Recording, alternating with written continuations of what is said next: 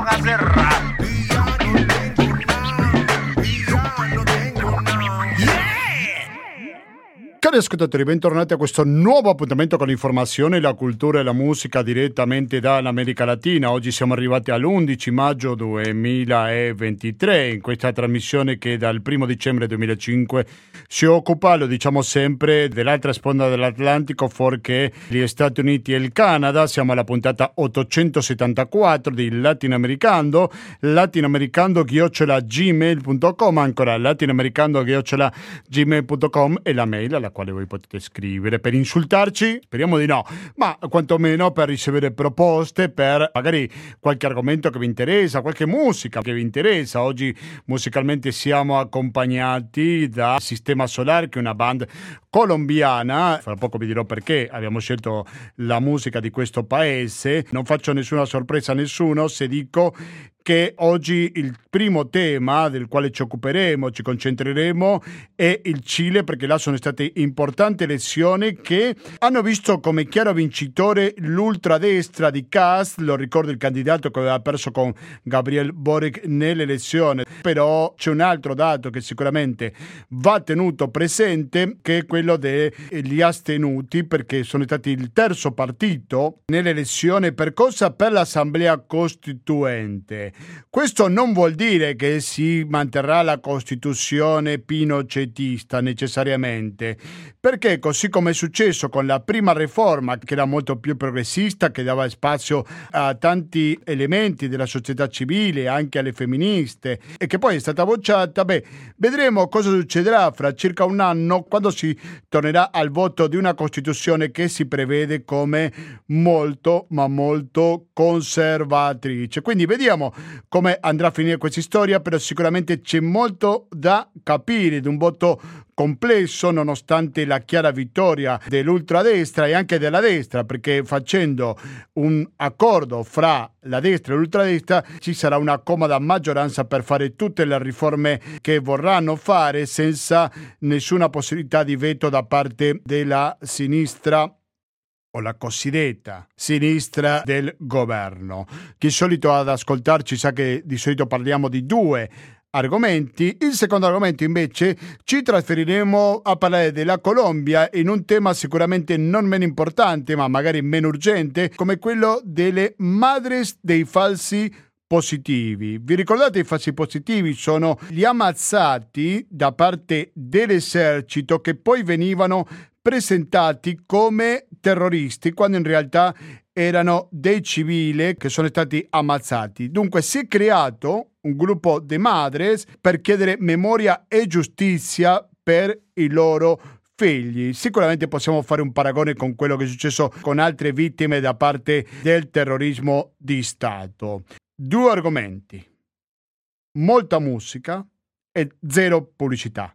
Perché? Perché abbiamo un conto corrente postale che è il centoventi ottantadue trecentouno, che è intestato a Cooperativa, Informazione e Cultura, via Antonio da Tempo numero due, il C A P trentacinque centotrentuno Padova. Il R I D bancario, il pago elettronico e il contributo con l'associazione Amici di Radio Cooperativa sono i metodi alternativi per aiutarci alla sopravvivenza. Attenzione, perché siamo in un periodo di dichiarazione dei redditi, quando voi dovete scegliere a chi destinare il vostro cinque per mille. Allora ricordo quello di Radio Cooperativa, che è il nove due due sette otto sei uno zero due otto nove. Ripeto, nove due due sette otto sei uno zero due otto nove, così destinate i vostri soldini che non vi costano nulla a favore di Radio Cooperativa. Dunque musicalmente oggi siamo accompagnati da Sistema Solar, che è una band colombiana, dicevo prima, che ci accompagnerà tutta la trasmissione, però con un particolare foco a quello che sarà la seconda pagina di questa edizione di eh, Latinoamericando. Vi anticipo che abbiamo un ospite in studio, eh, però lascio così la sospend, fra poco scoprirete di chi sto parlando. Sentiamo un altro tema, si chiama Tucupacata, che faremo in diretta con Cile. Que hay una palabra rara que tiene que ver con un señor, que un señor anda diciendo una palabra que se supone que si tú la dices Se te van todos los males. Oye, elegante. Llegó el señor. Con dos veces todo. A ver, él lo va a ver, él lo va a ver, él lo va a ver. Tucu tucu pacata. Tucu tucu pacata. Tucu tucu pacata. Tucu tucu pacata. Tucu tucu pacata. Tucu tucu pacata. Tucu tucu pacata. Tucu tucu pacata. Tucu tucu pacata. Tupacata, tupacata, tupacata, tupacata,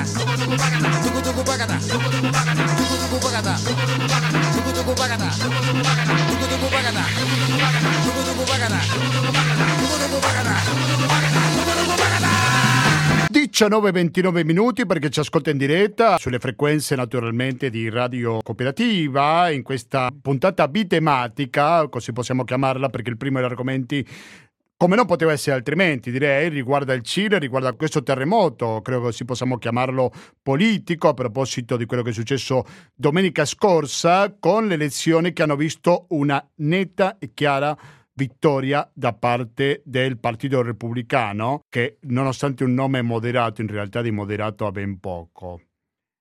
Alessandra Cristina, buonasera e bentornata al Latinomericando.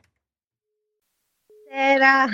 Buonasera, grazie mille per la tua disponibilità. Siamo in collegamento in diretta con Valparaíso e Alessandra Cristina è una documentarista, è un'attenta osservatrice della politica cilena da tantissimi anni che abita in Cile. Ecco, come si è svegliato lunedì scorso il Cile dopo queste importanti elezioni di un risultato, correggimi se mi sbaglio Alessandra, inaspettato almeno per quanto riguarda le proporzioni della vittoria del Partito Repubblicano? Eh, in realtà eravamo un po' abituati a queste vittorie del Partito Repubblicano dopo il quattro settembre dell'anno scorso, con il recesso, eh, con il rifiuto della proposta costituente che stavamo, su cui stavamo lavorando già da tempo. L'anno scorso eh, già c'era una certa insoddisfazione dopo quel risultato che è stato stracciante e E c'era già molto malcontento per questa nuova tipo di proposta per scrivere la nuova Costituzione che viene dall'alto, che viene dagli stessi di sempre, verticale, elitista. Quindi in realtà, mh, scusami se un po' ti contraddico, però Vai. Non è stata una sorpresa tanto scioccante come quella del quattro settembre dello scorso anno. Già si sentiva un poco questo movimento e già si sentiva molto che molte persone che hanno militato, hasta incluso, eh, cioè, incluso la, la, eh, la, l'approvo del, delle scorse elezioni, eh, avrebbero votato nullo in questo caso. Infatti i voti nulli sono stati al terzo posto come forza politica, eh, che, che, che è un dato super importante. Cioè non era dal novantasette, se non mi sbaglio, che non c'era stato, eh, non si era raggiunto un numero così alto di voti nulli, eh, proprio perché era molto palese questo malcontento verso questa nuova conformazione eh, per scrivere questa nuova Costituzione. Quindi molte persone hanno deciso di non votare a sinistra, però sono molti gli elementi che... che risalgono da, cioè che emergono da questa, da queste nuove elezioni. Ma questo diciassette per cento, Alessandra Cristina, era gente che sì. prima votava per Boric perché uno dice se pensava diversamente a chi ha vinto l'elezione, dico perché non votare Boric? Sì, in realtà è che le elezioni eh, in cui ha vinto Boric, ehm, non tutti erano straconvinti di Boric, era Uh, un modo, il voto verso di lui per frenare appunto il Partito Repubblicano, in quel caso il candidato presidenziale che era Kast. Quindi soprattutto dopo questi anni, da quando, cioè da, dall'anno scorso, da quando è stato eletto, il malcontento nei confronti di quel voto un po' indeciso per frenare la destra si è dimostrato completamente con questo voto nullo, si capisce? Cioè da quando è stato eletto fino adesso il governo non ha dato molta, ehm, molta come si può dire, sicurezza a quegli elettori indecisi che, li avevano, che l'avevano votato, scendendo a patti con la destra, creando questo nuovo tipo di, eh, di forma per eh, creare la Costituzione. eh, cioè non ha fatto altro che aumentare il malcontento verso un presidente che avevano votato alla meno peggio, per il male minore, si capisce? Molto chiaro. Allora, Alessandra Cristina, la domanda eh, che mi viene qua sempre spontanea è se questo voto in realtà era a favore o contro Boric e la Costituzione sembrava quasi in un secondo piano, quindi non era il vero scopo di chi andava a decidere il suo voto, o non è così? Io penso che no, cioè il voto contro Boric in questo caso, con i voti nullo, ehm, è solo uno dei fattori. In realtà la gente non, eh, non, non ha ben accettato questa proposta, appunto, che veniva dai partiti, che veniva dall'alto, per scrivere la nuova Costituzione. Cioè, penso che Boric... Ehm, eh, il malcontento nei suoi confronti è solo un elemento in più che ha allontanato le persone da, da questa scelta che, che abbiamo dovuto fare la scorsa domenica. Sì, in, in questo senso, cioè la gente già comunque, a prescindere da Boric, non è contenta con questo nuovo modo di scrivere questa Costituzione, per la quale si è lottato, per la quale c'è stato uno scoppio di proteste molto grande, ci sono state vittime oculari, vittime anche che hanno perso la vita e un sacco di persone che sono finite in carcere senza processo. Quindi la gente è un po' incontro al modo di continuare a fare la politica dall'alto, alimentato da un Boric che scende a patti e che non ha ascoltato per niente il suo elettorato. Però ehm, personalmente... Ehm, essendo femminista e tutto, ehm, non vedo così negativamente i risultati dell'altro giorno. Cioè, i risultati dell'altro giorno non fanno altro che dimostrare la polarizzazione che c'è in questo paese, perché difatti, per esempio, ha perso tantissimo potere eh, la destra tradizionale, che in questo caso eh, si presentava con una coalizione ehm, con Cile sicuro, che appunto ha perso tantissimi voti, sono riusciti a prendere soltanto undici posti in questa costituente, eh, che, che, voti che sono andati verso il Partito Repubblicano di Cile, e dall'altro lato, dato super importante, la, ehm, diciamo il centro tradizionale, la concertazione, non, eh, non ha avuto nemmeno uno scagno, sparita. Non ha avuto nemmeno un posto in questo, eh? È sparita completamente, così come è sparito il... Um, il partito della gente, che aveva fatto furore, diciamo, soprattutto nel nord, un partito super populista, eh, mentre dall'altro lato, se sommiamo i voti, vediamo Unità por Cile, che è un partito dove c'è il Frente Ampio, il uh, Partito Comunista e il Partito Socialista, che comunque sono riusciti a fare sedici, eh, perdon, sì, eh, sedici sedici um, eletti, eh, che sommati, diciamo, a voto nullo, è vero che non hanno nessuna possibilità di veto, dato che bisognava raggiungere almeno il, eh, venti posti, e solo il Partito Repubblicano da solo ne ha ventitré, però almeno ho un po' la speranza che, sommato i voti nullo, è una forza molto, molto più grande che potrebbe rifiutare questa nuova pro, eh, proposta costituente. Quindi da un lato non lo vedo completamente negativo, dall'altro sento anche che il Partito Repubblicano ehm, è un partito di, d'ultradestra, che comunque non ha molta eh, esperienza, in questo caso, come potevano averle la destra storica in questo paese, e quindi è molto facile che possano fare delle stupidaggini, diciamo così, adesso, che potrebbe un po' frenare questa, questa ascesa della, dell'ultradestra in tutto il paese. Sì, sicuramente l'esperienza può essere anche un punto a favore dentro della politica cilena. Alessandra Cristina, parliamo un po' delle scadenze, perché dopo questa vittoria si riunisce qualcosa. C'era già creato, è stato creato un comitato, no? Che dava le proposte alla commissione appena eletta, giusto? Quindi sì, non è che sì, si parte sì. da capo. Eh, no.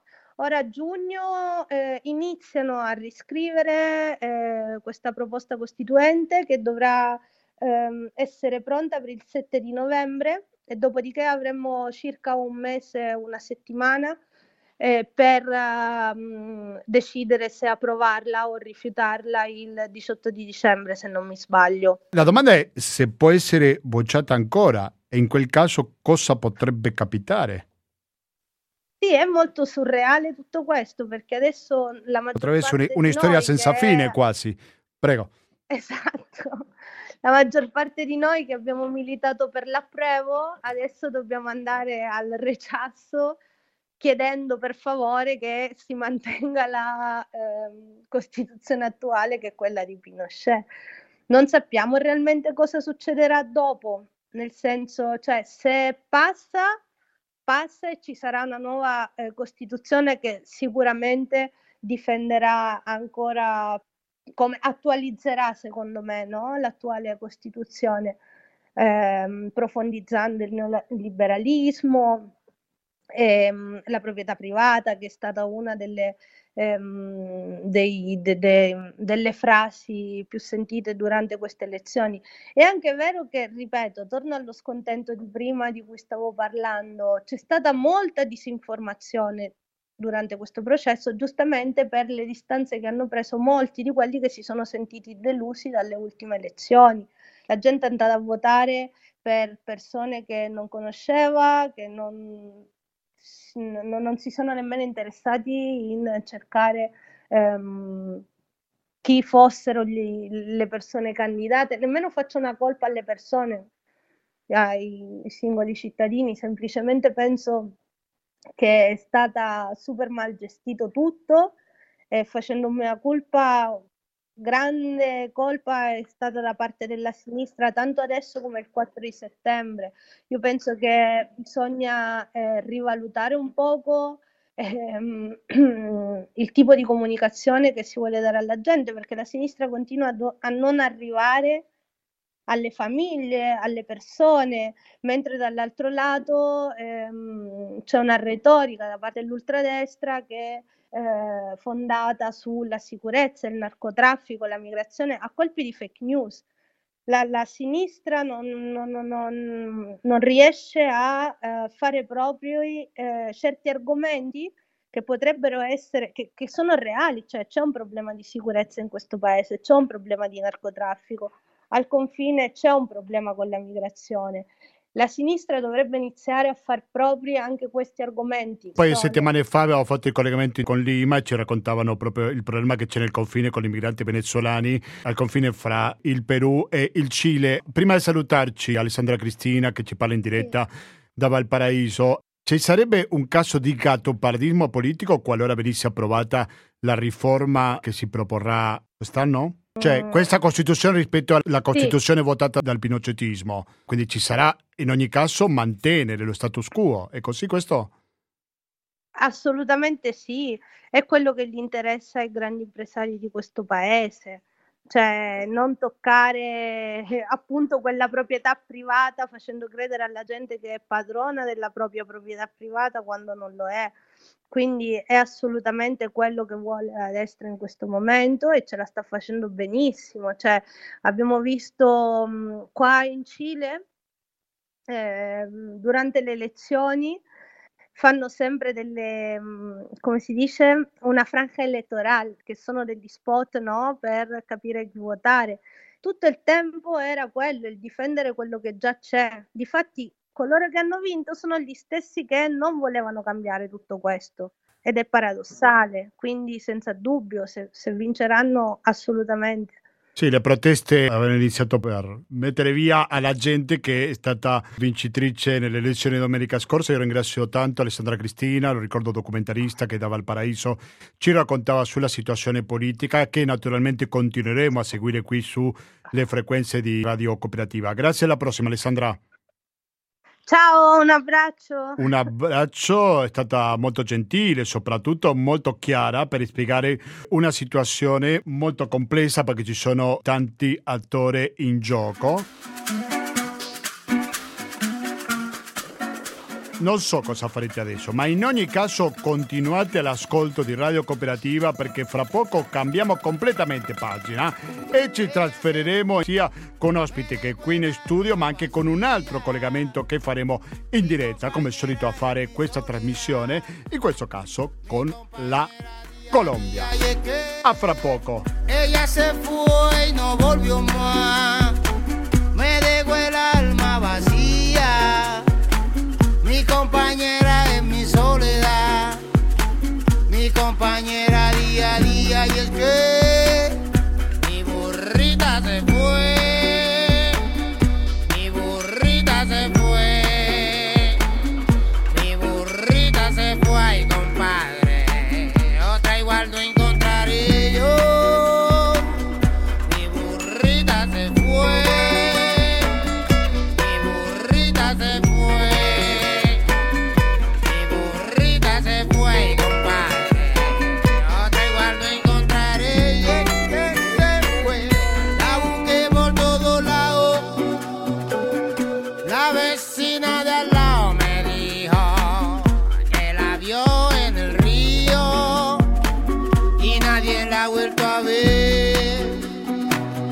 Siete all'ascolto di Radio Cooperativa e adesso parleremo di un argomento che io lo considero molto importante, ma non soltanto importante, anche sensibile, perché riguarda l'attualità, ma anche storie di vita che fanno ancora più importante certe informazioni.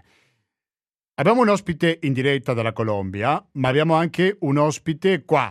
Alla mia sinistra è seduto, il suo nome è Carlos Gutierrez, che presento subito, colombiano. Ciao Carlos, come stai?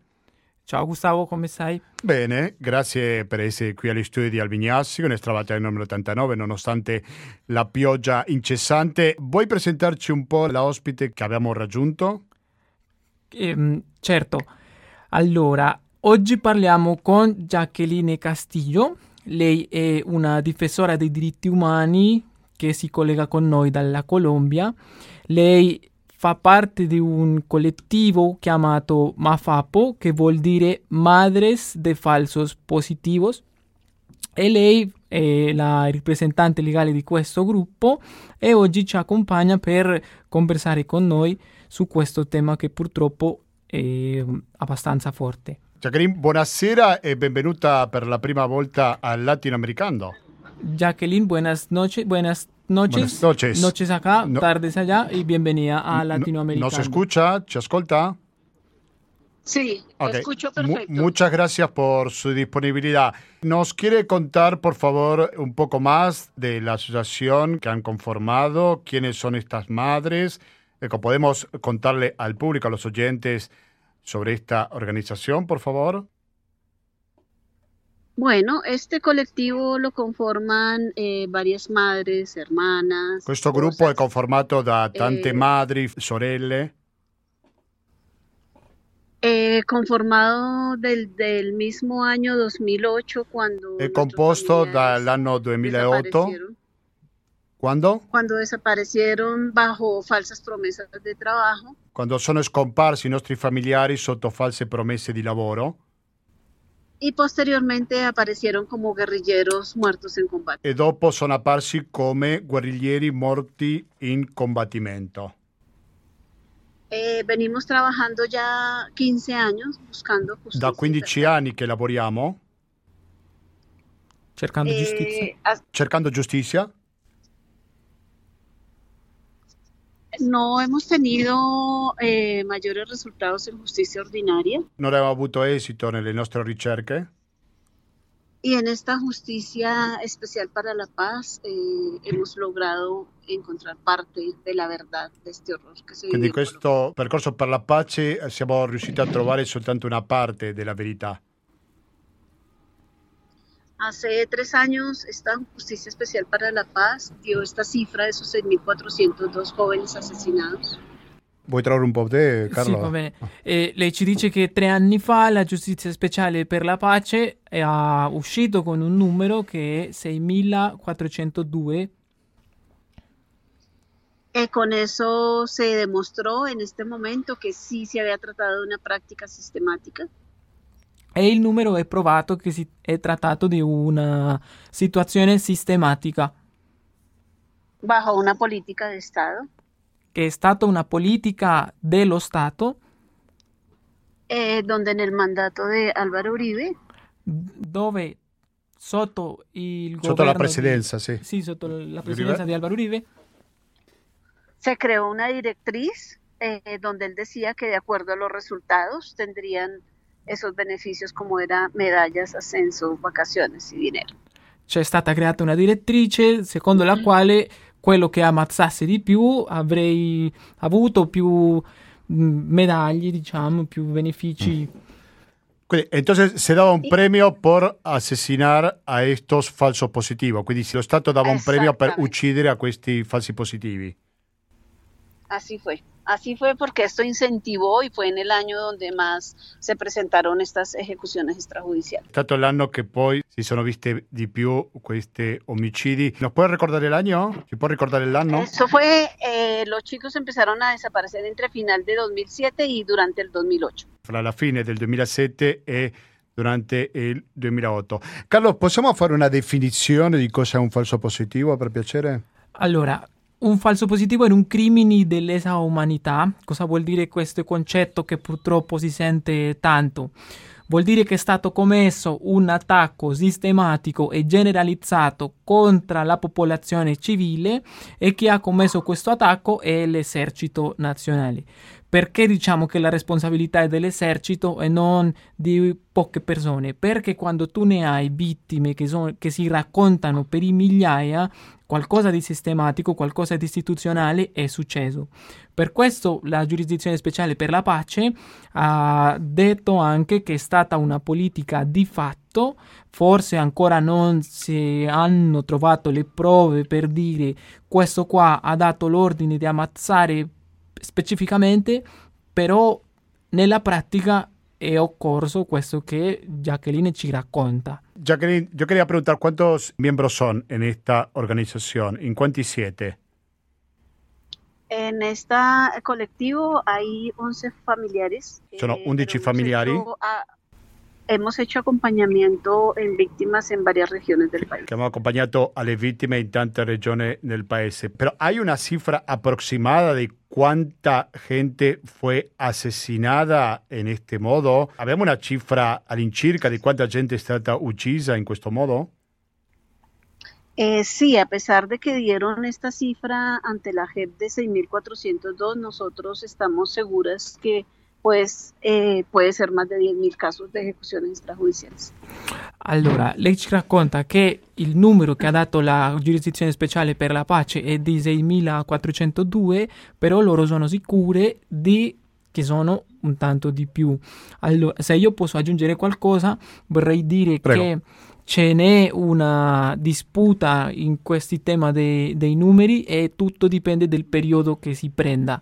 Ci sono prove che ci sono state falsi positivi proprio dagli anni settanta e per quello possono essere anche più di questi diecimila. E una cosa che anche vorrei aggiungere è una frase che è stata detta, allora non si sa chi l'ha detto, però va così, e dice: un morto è una tragedia, un milione di morti è una cifra. Quindi, al di là di mettersi un po' in questa disputa per dire sono più, sono di meno, quello che si sa con precisione è che è stata una situazione sistematica, che è stato questo piano dello Stato e dell'esercito in particolare, e anche che c'è stata una relazione con le forze paramilitari che paramilitari, scusa, che è stata provata da tanti da tante testimonianze e che proprio questa settimana tornano un po' con più forza, perché Salvatore Mancuso, che è stato uno dei grandi capi delle Autodefensas Unidas de Colombia, le... sì, un paramilitare di ultradestra, un, un paramilitare di ultradestra che è stato estraditato dagli Stati Uniti e che adesso tenta di tornare alla Colombia per mettersi sotto le competenze della giurisdizione speciale, sta raccontando come i militari avevano una alleanza con i paramilitari per commettere anche questi crimini dei quali parliamo oggi. Ricordiamo un attimo il Plan Colombia che c'era in quell'epoca in cui veniva ricevuto un aiuto da parte del governo statunitense a seconda la quantità di morti, no? Non so se spiega in parte questa tragedia eh, o no.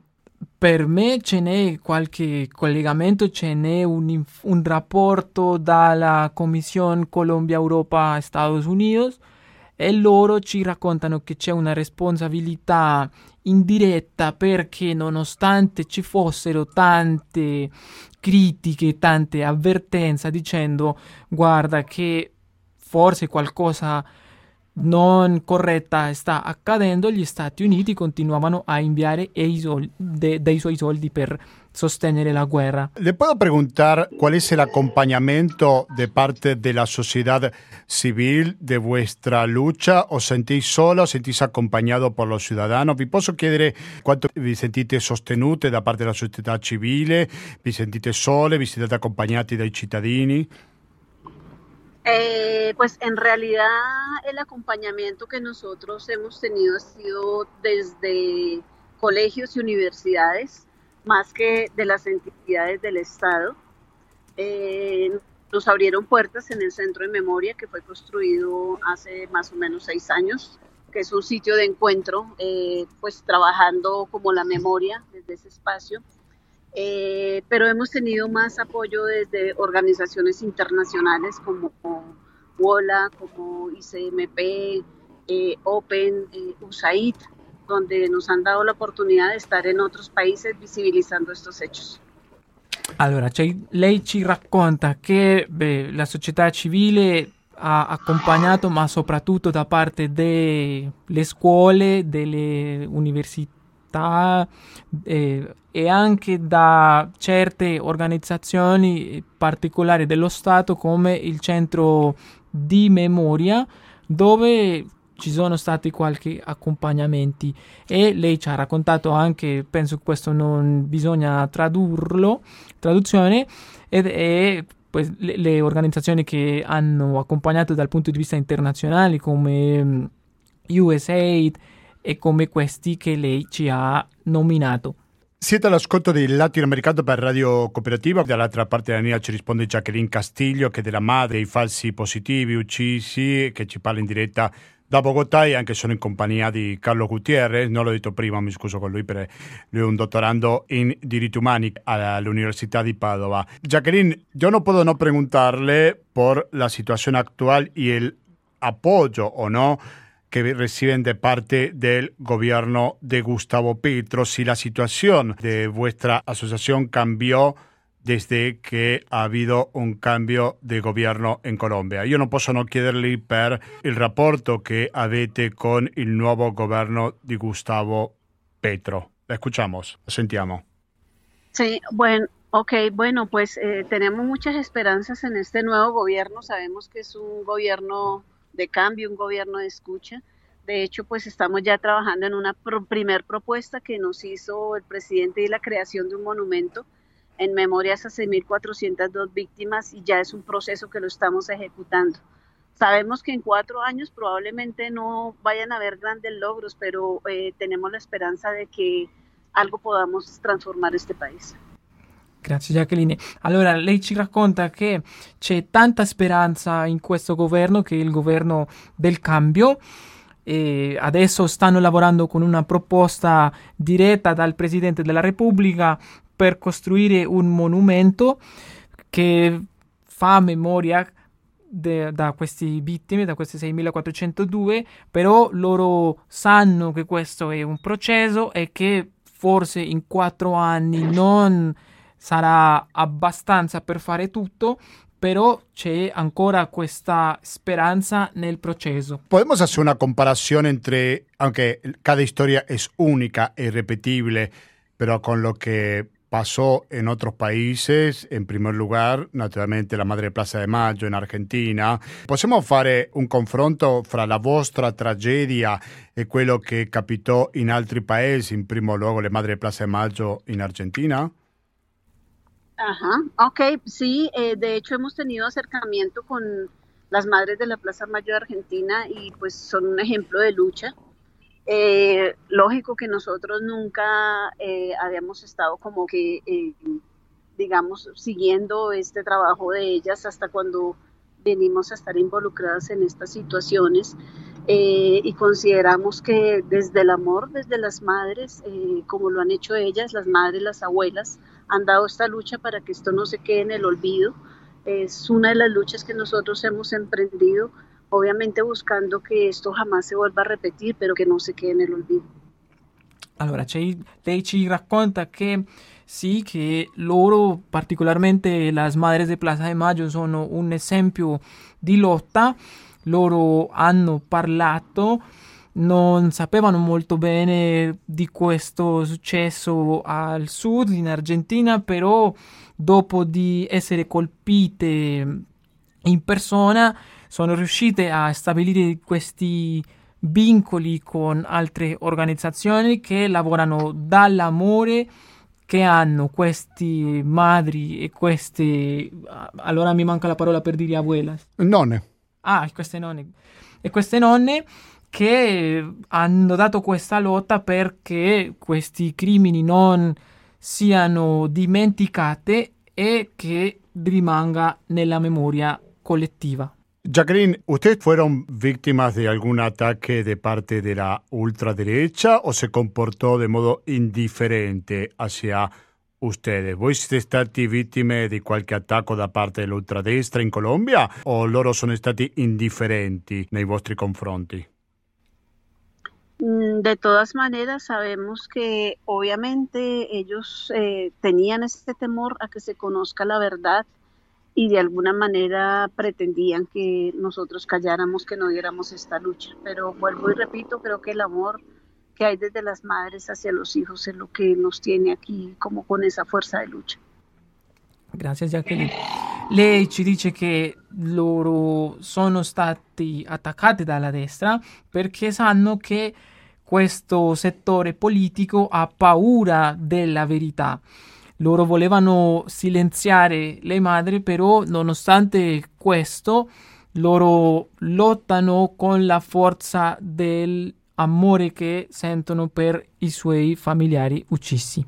Jacqueline Castillo, ¿quiere dejar algún mensaje para los oyentes del Veneto in Italia? Jacqueline Castillo, prima di salutarci, lei vuole lasciare qualche messaggio per gli ascoltatori del Veneto in Italia?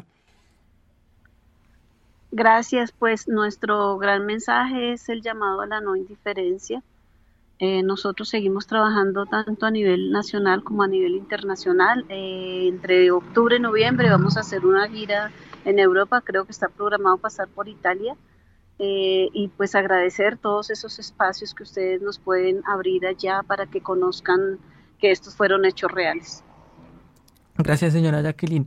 Allora, eh, quello che lei dice è che fanno un chiamato alla non indifferenza, stanno lavorando nazionale e internazionalmente e tra ottobre e novembre faranno un giro per Europa e l'Italia forse sarà uno dei posti.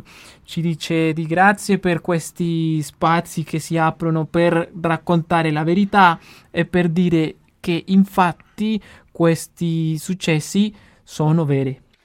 Jacqueline, le hago la última pregunta, pero no la programamos antes, así que usted es completamente libre de negarse a rispondere. Adesso se rifaccio un'ultima domanda, non l'abbiamo programmato prima, quindi lei può sentirsi completamente libera di non rispondere. ¿Vuole raccontarci su storia? ¿Quiere contarnos su historia personal? Es claro que sí, mi hermano desapareció aquí en Bogotá el diez de agosto del año dos mil ocho. Y aparece muerto el doce de agosto del mismo año dos mil ocho en Ocaña, norte de Santander, como un guerrillero dado de baja in combate. Allora, lei ci dice che di sì, ci racconta che il suo fratello è stato sparuto, desaparecido a Bogotà il dieci agosto duemilaotto. Pochi giorni dopo appare in Ocaña, che è una località molto molto lontana, più di seicento chilometri da, da Bogotà, e in questo periodo loro dicono che lui era un criminale, cosa che non era veri, verità. Bien, quindi stiamo parlando di madres, di hermanas. ¿Qué otros familiares hay dentro de este grupo, Jacqueline? Esposas, también hay esposas. Yo le agradezco muchísimo por contarnos su historia, por contarnos la actualidad de esta situación poco conocida aquí en Italia, Le agradezco muchísimo por compartirla con nuestros oyentes. La ringrazio molto per raccontarci la sua storia, per raccontarla ai nostri ascoltatori. Muchas gracias y seguimos en contacto, Jacqueline. Gracias, muchas gracias y buena noche y gracias por escucharnos. Buonasera e grazie per ascoltarci. Allora, credo è stato, io ti ringrazio veramente tanto per questo contatto che hai trovato te, tutto merito tuo. Carlos, non so se vuoi dire qualcosa a modo conclusivo perché siamo quasi in chiusura. Prego. Eh, soprattutto è merito di loro che ancora resistono nonostante tutto. Vorrei dire poche parole per chiudere, perché è questo che io ho studiato nella mia tesina magistrale, nella mia laurea magistrale, che sono le battaglie della memoria. All'anno duemilaotto e durante tutto questo periodo della estrema destra c'è stata costruita una memoria ufficiale che leggeva il conflitto tra buoni e cattivi. I buoni erano i militari, i cattivi erano i guerriglieri, eccetera. C'è stata costruita tutta questa propaganda per dire che loro erano gli eroi, eccetera. Se tu vedi le grafiche vedrete che all'anno duemilaotto l'approvazione dell'esercito era dal novanta per cento, quindi quando queste donne hanno parlato e hanno detto guarda, questo è successo col mio familiare, l'esercito non ci sta proteggendo totalmente, stanno commettendo questi crimini, la società ha risposto dicendo loro stanno dicendo bugie, perché la narrativa, la memoria che esisteva del conflitto era molto diversa. Dopo del caso delle Madres dei Falsi Positivi è stata questionata questa memoria ufficiale e adesso emergono delle nuove narrative per complessi, per complexizzare, per fare un po' più complesso eh, la lettura del conflitto, e su questo siamo adesso, su un sforzo dalla giurisdizione speciale, dalla Commissione per la verità, da tanti attori, perché si raccontano per dire la verità su tanti altri casi che sono un po' all'ombra e che adesso emergono per questionare la narrativa di prima e costruire una nuova idea di nazione che è molto più complessa e per quello anche molto più lottata. Vi racconto un po' il dietro-scena di questa trasmissione. Io di solito il conduttore è quello che ha l'idea di proporre gli argomenti, fa i contatti con l'America Latina spesso e così via, ma questo è stato una delle poche volte che è stato un'altra persona a proporre a me, e io non posso fare altro che ringraziare Carlos Gutierrez per questo contatto e anche per la traduzione. Mi ha detto anche una mano no, grazie con la traduzione. Ancora sto imparando, però faccio Cosa? quello che posso. Ma sì, l'ha fatto benissimo. E dopo ringraziare Carlo Gutierrez vi devo pure ringraziare a voi per l'ascolto di questa trasmissione, che lo ricordo va in diretta ogni giovedì dalle ore diciannove e dieci per un'ora e anche in replica il lunedì dalle ore sedici e venticinque.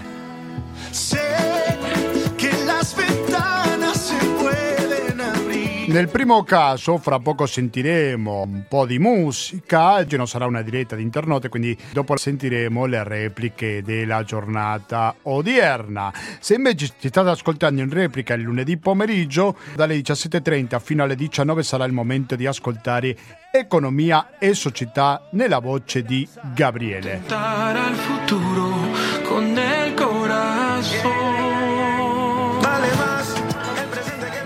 Sentirete tante interessanti trasmissioni, sentirete informazioni molto difficili da trovare in altri mezzi di comunicazione, ma non sentirete nessuna pubblicità. Sai perché, Carlo, Radio Cooperativa non ha pubblicità? Vuoi che ti racconti? Certo, non ne ho idea. Non hai idea, perché abbiamo un conto corrente postale che è il centoventi ottantadue trecentouno, che è stato Cooperativa, Informazione e Cultura, via Antonio da Tempo numero due, il K P trentacinque centotrentuno, perché abbiamo il R I D bancario, perché abbiamo il pago elettronico e perché abbiamo un bellissimo conto attraverso il quale potete inviarci la vostra donazione del cinque per mille.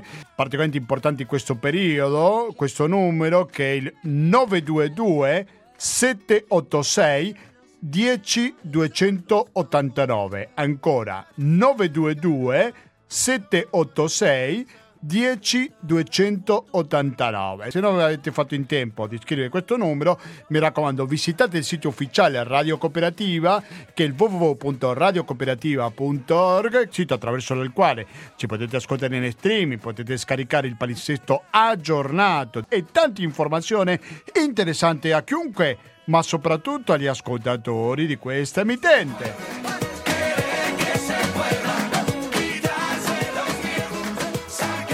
Vi è piaciuta questa trasmissione per argomenti scelti? Lo ricordo, il Cile, l'elezione di domenica scorsa che ha vinto l'ultradestra, e poi la questione delle madres dei falsi positivi?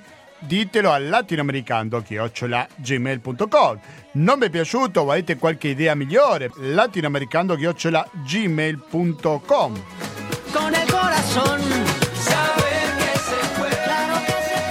Ci siamo presenti anche su Facebook, quindi questa è un'altra via di comunicazione con questa trasmissione.